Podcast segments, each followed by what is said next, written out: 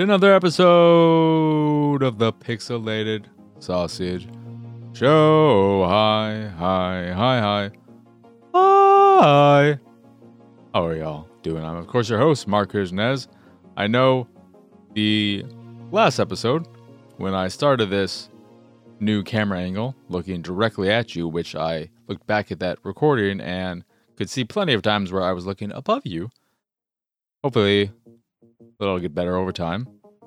But I also said that I would never wear. No, I said I would never not wear a hoodie. And by hoodie, I mean beanie. And here I am. No beanie. I figured I'd give it a shot.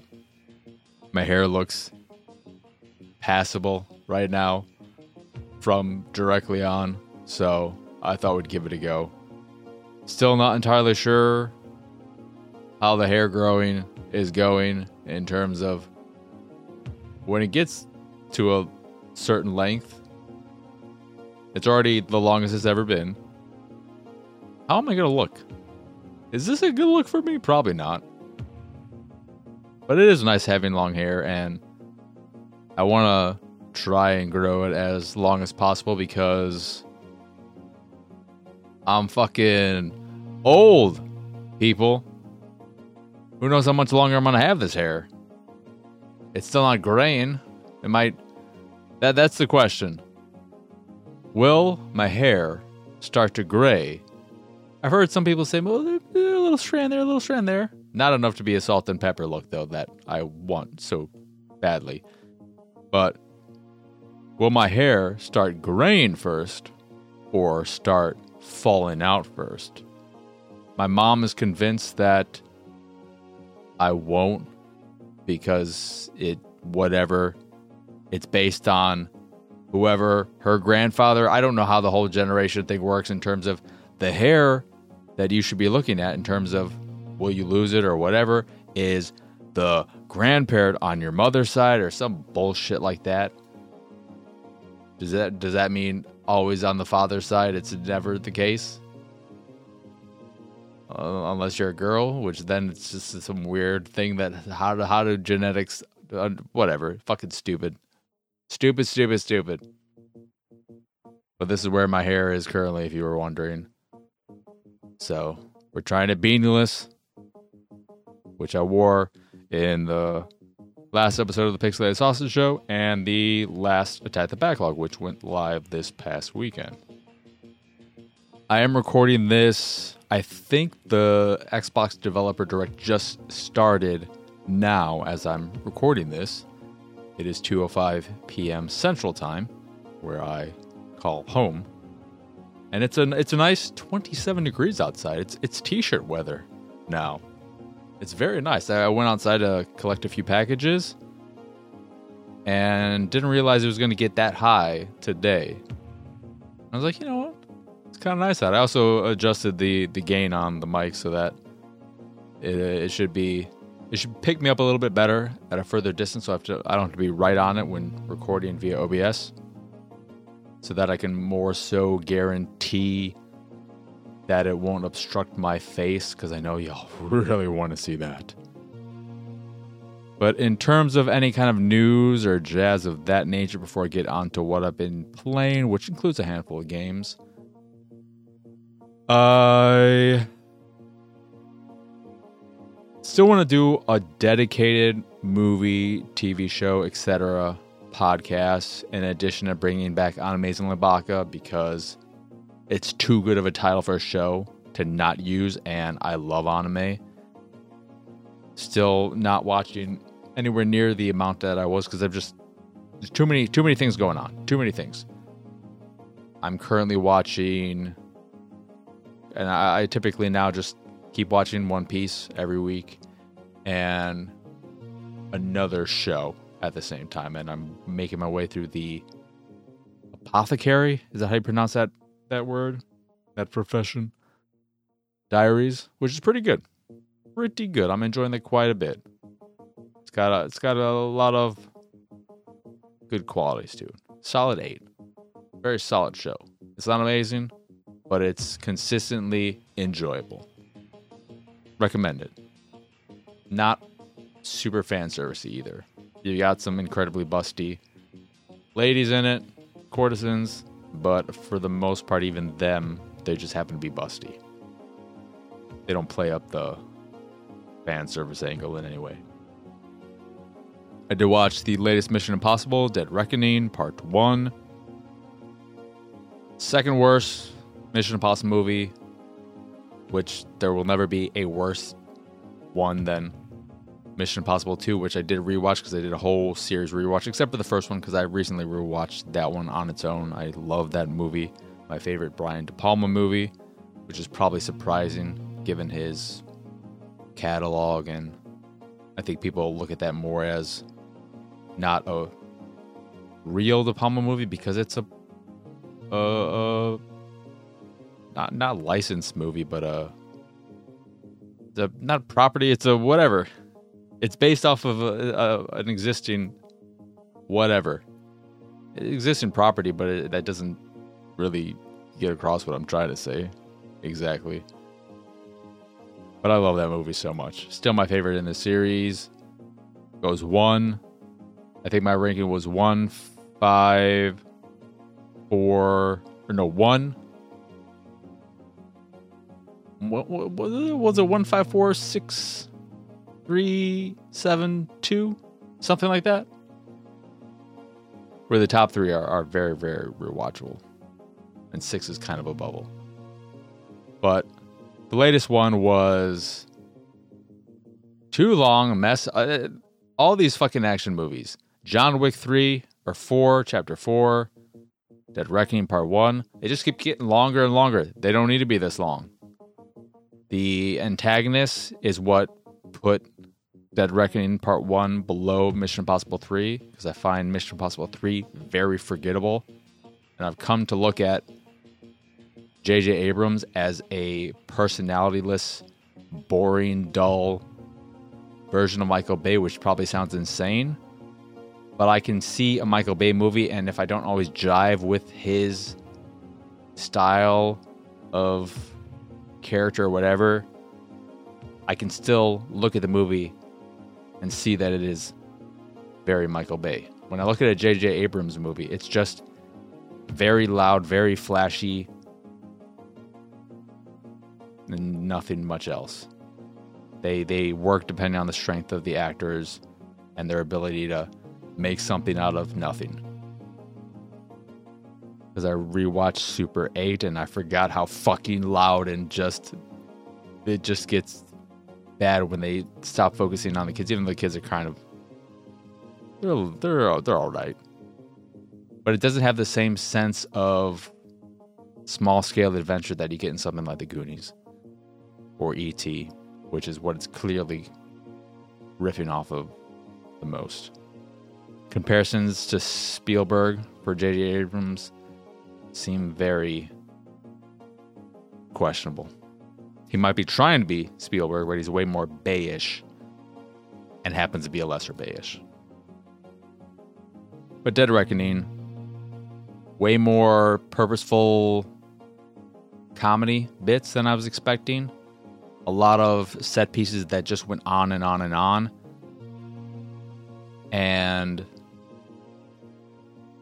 a story that I ultimately didn't care about, a backstory that I couldn't give a shit about that seemed very similar to a certain death in Mission Impossible 1, but it was completely different. But it was. It, it just. I'm looking forward to being over. But this podcast is far from over because we still have games to talk about, including War Hospital, Bahnsen Knights, Nephenthesys, Soko Winter, and Raccoo Venture. Also, I'm going to mention this one first. Sail Forth just got uh, an expansion, some DLC in the form of Maelstrom. I can't remember if there's more to it, but Maelstrom something potentially DLC. And I got a code for it. I re-downloaded the game, started playing it. I don't know how to access the DLC. And that's why I want to bring it up because that is something I find frustrating with a lot of DLCs slash expansions One, I don't. Maybe I should have double checked this. I don't think it is in there, but I had to Google it and I still couldn't find an immediate answer. I think every single DLC should always state in its description how you access it, when you can access it, what you have to do to access it. I said how you can access it, so that's the same fucking thing. But then also, when you boot up the game, give me that explanation. Tell me what I have to do. Do I have to start a new game in order to have the DLC as part of my playthrough? Give me something. So I jumped into my old save, started sailing around for about an hour, doing a bunch of little things, getting some resources. I had a good time, but I just could not find the the means, the way to access the new DLC, which seems like it'll it should bring a lot of excitement and more compelling things to discover in Sail Forth, which is a really really chill sailing game that I remember what turned me off or what kept me from keeping at it when it originally came out is that it's really relaxing and it's fun being thrown in this world that you just get to explore at your own pace. There just isn't a whole lot to find. And maybe at some point in the main campaign, things do start getting interesting. But it is very similar because you can't get off your ship. You're always on your ship, and then you have a harpoon gun. You eventually get a harpoon gun that allows you to collect certain resources you can shoot certain larger resources with your cannon to collect them. And you get into ship battles. But it's it's just the same thing over and over and over again and really dull because nothing super exciting is ever happening or any little hint of something more in a game that is very similar, which is Dredge, which is giving you nuggets of this more fantastical element, this Lovecraftian stuff happening right away. So it, that in, in that game, you are constantly being drip fed, and you can take your time collecting resources and just going through a a, a, means to gain currency if you want. You can, you, but you can you can get to the the meat of that game much faster. It's it's all depending on your your play style. But at least you're getting something. You feel like there's constantly something to discover that is going to be interesting. And Sail Forth, me playing another hour of it, it, it was nice, but that's all really was. Nice. That that's fine. But doesn't make for the most compelling experience. I just want to bring that up. The first game though is War Hospital, which opens with a bit of text that talks about how the the people because this is a, a, game that takes place during the First World War, and how people on the medical side of things doctors, nurses, etc., engineers who worked with them, how important they were,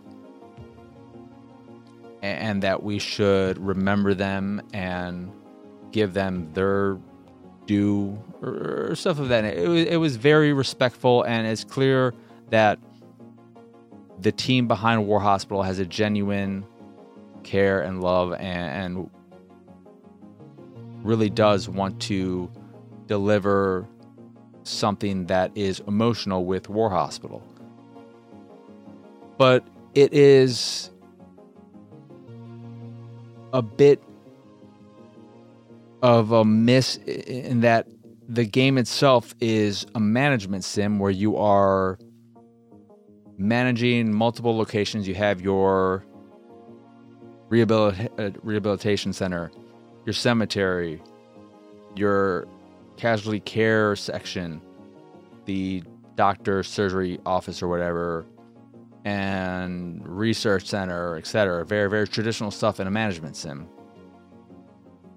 And you have to make the difficult decisions of pretty quickly. The, the tutorial is not the best, and it keeps going and going and going, and it doesn't always register that you are doing what it's telling you to do. It can be frustrating in that sense, but it has a it has a very meaty tutorial that does explain a lot. So that that's good in that nature. It, it, it can be a bit clunky to play the game with gamepad, but it's overall pretty well optimized for a gamepad.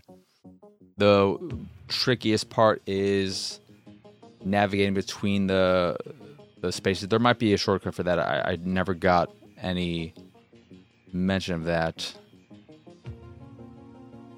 But going from location to location, you have to pinpoint on them until they're highlighted, which can be a bit frustrating. But you do get to a point where you will have to decide which patients you treat and which ones you deny treatment because they may be terminal or very sick, have a have a procedure that is required that is very dangerous, that has a low chance of success. You may have a limited number of doctors they may be all exhausted and can't work, or some of them can't work because you have to manage that as well and make sure that you rest them so that they don't collapse because then you have to wait a significant amount of time. You will then have to take them to the cemetery. You, when you rehabilitate them, you have to decide okay, are you going to send these soldiers home now? Are you going to put them back in the field? What are you going to do with them in that sense? And there's also a trench aspect that you have to make sure is up to snuff because there will be occasional attacks near your your medical area which I thought was going to be more of a tower defense thing, but it didn't seem. I, I couldn't find anything to do in there other than just okay, everything's good. It's got, it's got me in the, the green check mark or whatever. But with all of these systems at play, I don't think the game does what I believe it wants to do, which is get you to feel about everything that's going on and get you invested in both your staffers' lives and the lives of those you are caring for. I think a much more simplified model structure system of a game like Papers Please, where you were just working that the the front desk or whatever, and looking at people's papers, seeing if they have everything in order, and and if they do, do they have the right stuff, or or is everything with them good so that they can go through? And if there is something that is off, do you make an exception for them because they have a sad story that you can relate to or that you care about? Or maybe they'll offer you some money that will give you incentive to to help them out because you need the money. I think something that was much more simplified for War Hospital would have worked so much better where you could actually get stories about the people you are treating, about your staffers, limiting the amount of it. Because I, I think about the the choices you have to make in terms of deciding if you're gonna work on a patient or deny them and it really just comes down to how many doctors do you have? How tired are they? What is the success rate? Are they terminal? If they're terminal, then 100% you don't even have to think about it. And there's there's never any case of okay, I've got two patients, I can only work on one. One of them is a young 18 year old fresh faced kid, has a whole life ahead of him, and the other one is 40 or 50 in their mid 40s say but they have a wife two kids but they obviously don't have as much life left for them as this young single 18 year old does but they both have an equal chance of surviving so who do you pick do you based on your own personal feelings? Do you go with the kid who has so much potential life to to live and, and, and live for? Or do you go with the the person who has a family to go back to, who has people waiting for him. You don't you don't know exactly. Uh, you would expect the 18 year old has parents, maybe some siblings, but they don't have a significant other and children. So how do you decide that? What is your personal choice? I think giving you decisions like that would have made the impact that I believe they're going for much more significant. And I wish it was that way. The way it is is okay, but after a few hours, it, it very much so felt like I was just going through the motions and that the war hospital theme was different, but didn't quite have the weight I would have liked it to have. It's not a bad game in any way, shape, or form. It's just one that I look at and I make I, I make an, an assumption about the developer's intent and thinking of a better way to make that come across. That is War Hospital. I play on Xbox along with all these games, yeah. But the next game is Bahnsen Knights, B A H N S E N Knights, which is the latest game from I believe it's the same developer that did the Moth. I don't know if it's the Mothman Chronicles. They've done these choose your own adventure text adventure games with an NES esque aesthetic, pixel visuals that are always pretty nice. And in every one of their games, they have some fucking weird form of solitaire that I don't know. Just make it make a freaking solitaire game. They have these mini games like that. And despite the fact that it's a relatively short game, I believe it's comprised of 10 chapters, and I made it about six chapters in. I just couldn't stick with it because it's a story where you are trying to. Well, you're not trying to infiltrate, you've already infiltrated and are trying to gain information about this cult, the Bahnsen Knights led by this former used car salesman, Tony, and trying to find out what happened to one of your friends, Cupra. I believe your name is. What was your name? Can't remember your name exactly. But this Cupra colleague friend was the godfather of your kid. You have a fake backstory of your wife and daughter dying so that you can go to the cemetery and get drops there. A good cover, I guess. Though, because you can't see your wife and kids, you really feel this this feeling that you're supposed to have of your your family being dead. But why the game lost me despite being a short game and I played it for maybe a little over an hour. It is so overwritten. They write way too fucking much. And there's so many cases where I was just sitting there reading more and more and more, thinking, can we? That's some fucking tape on there. What the hell is that? Uh, thinking to myself, can we can we just get to the point? Fucking come on, come on. What are we doing here? There are plenty of times where your character reiterates something that you don't need to hear again and again and again. You already know this information. You don't need to keep telling me this. I, I know, and I know that's how you feel. You don't need to describe every little detail or say the same thing five different ways. It's just a lot of characters going on tangents that don't ultimately serve any kind of purpose. And it seems like that is done to elongate the story and the game itself, which is the wrong choice in a game like this. If, if that is, the, again, I make an assumption there in terms of that being why it's written that way. It may just be that that's the way they write. I can't remember the previous games because I've never, I've never quite jived with any of their games. But this one is the one that seems the most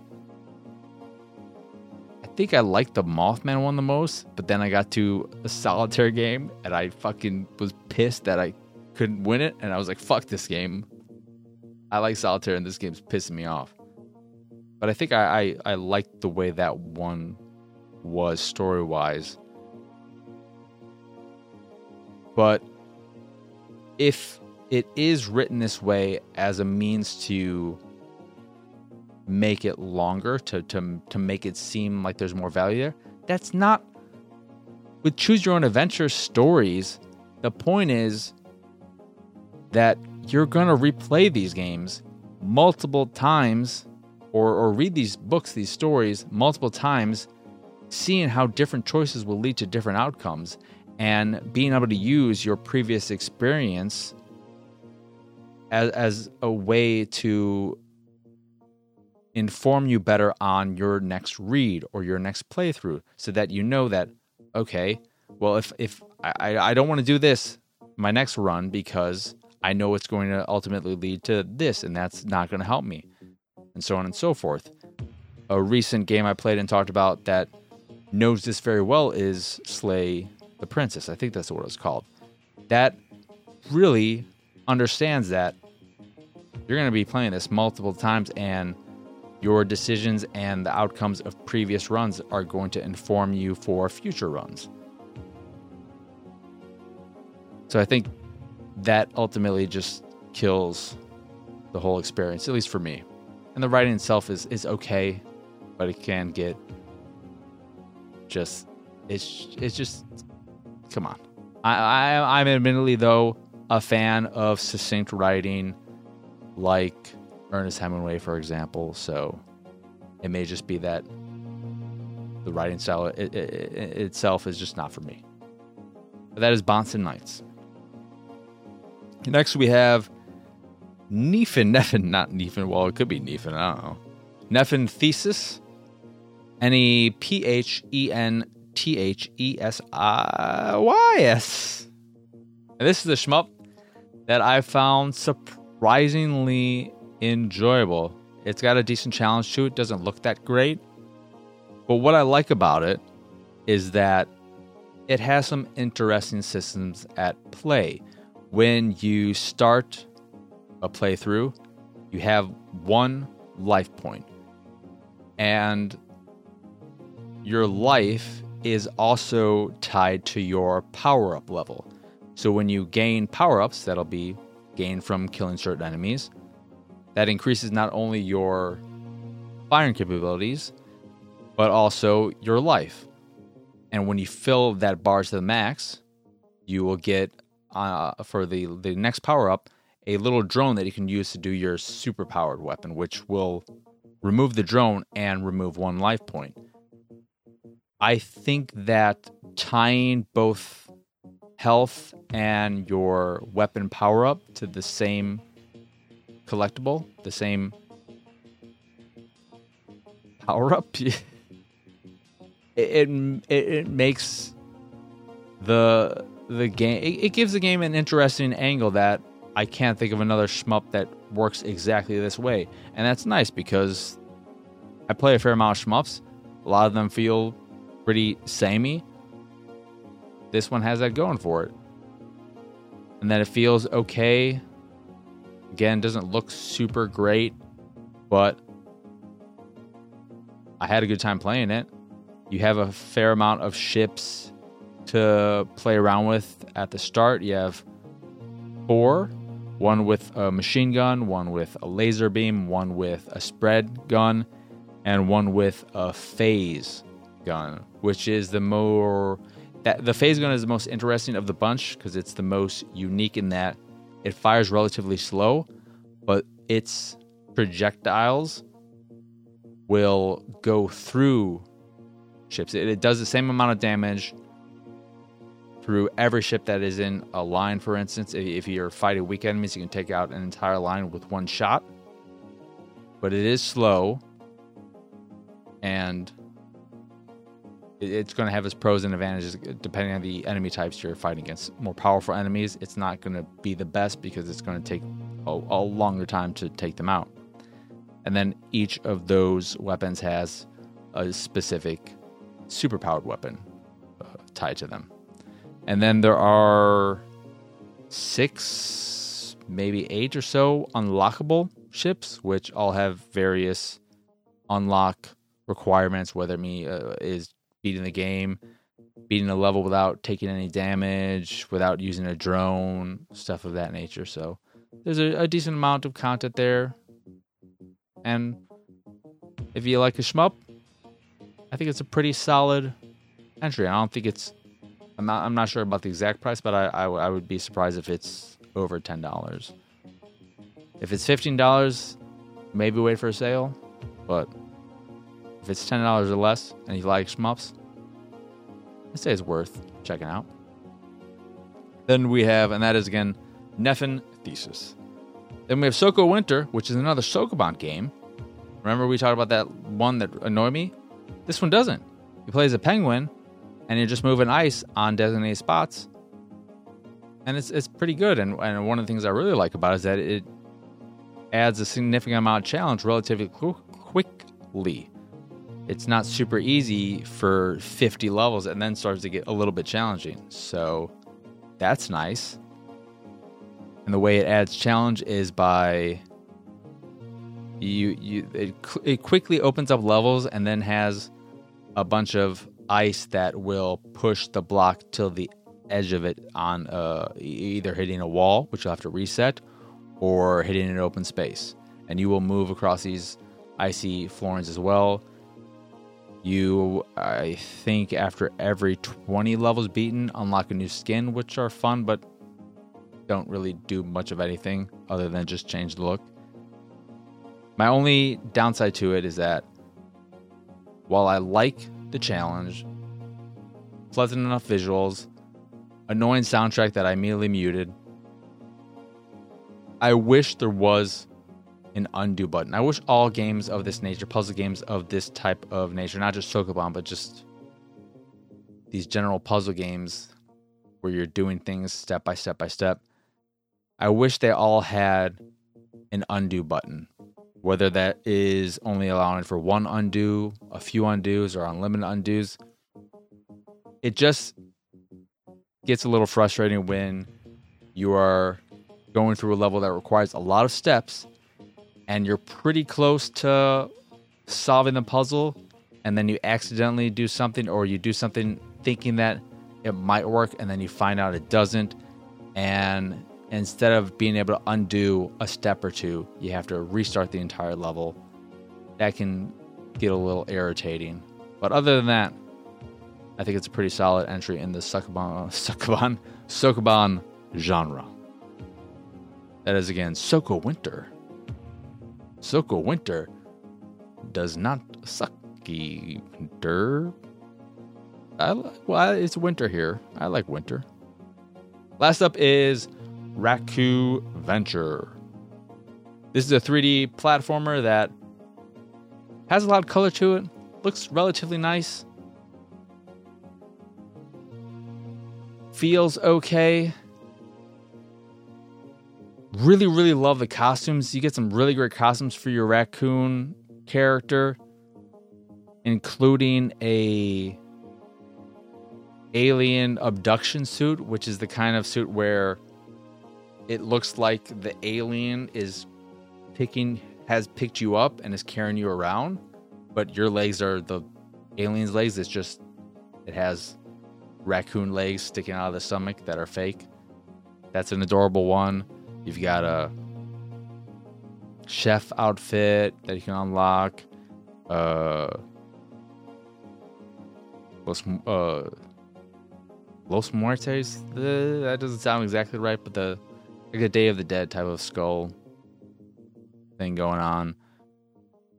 A pajama outfit, plenty others as well.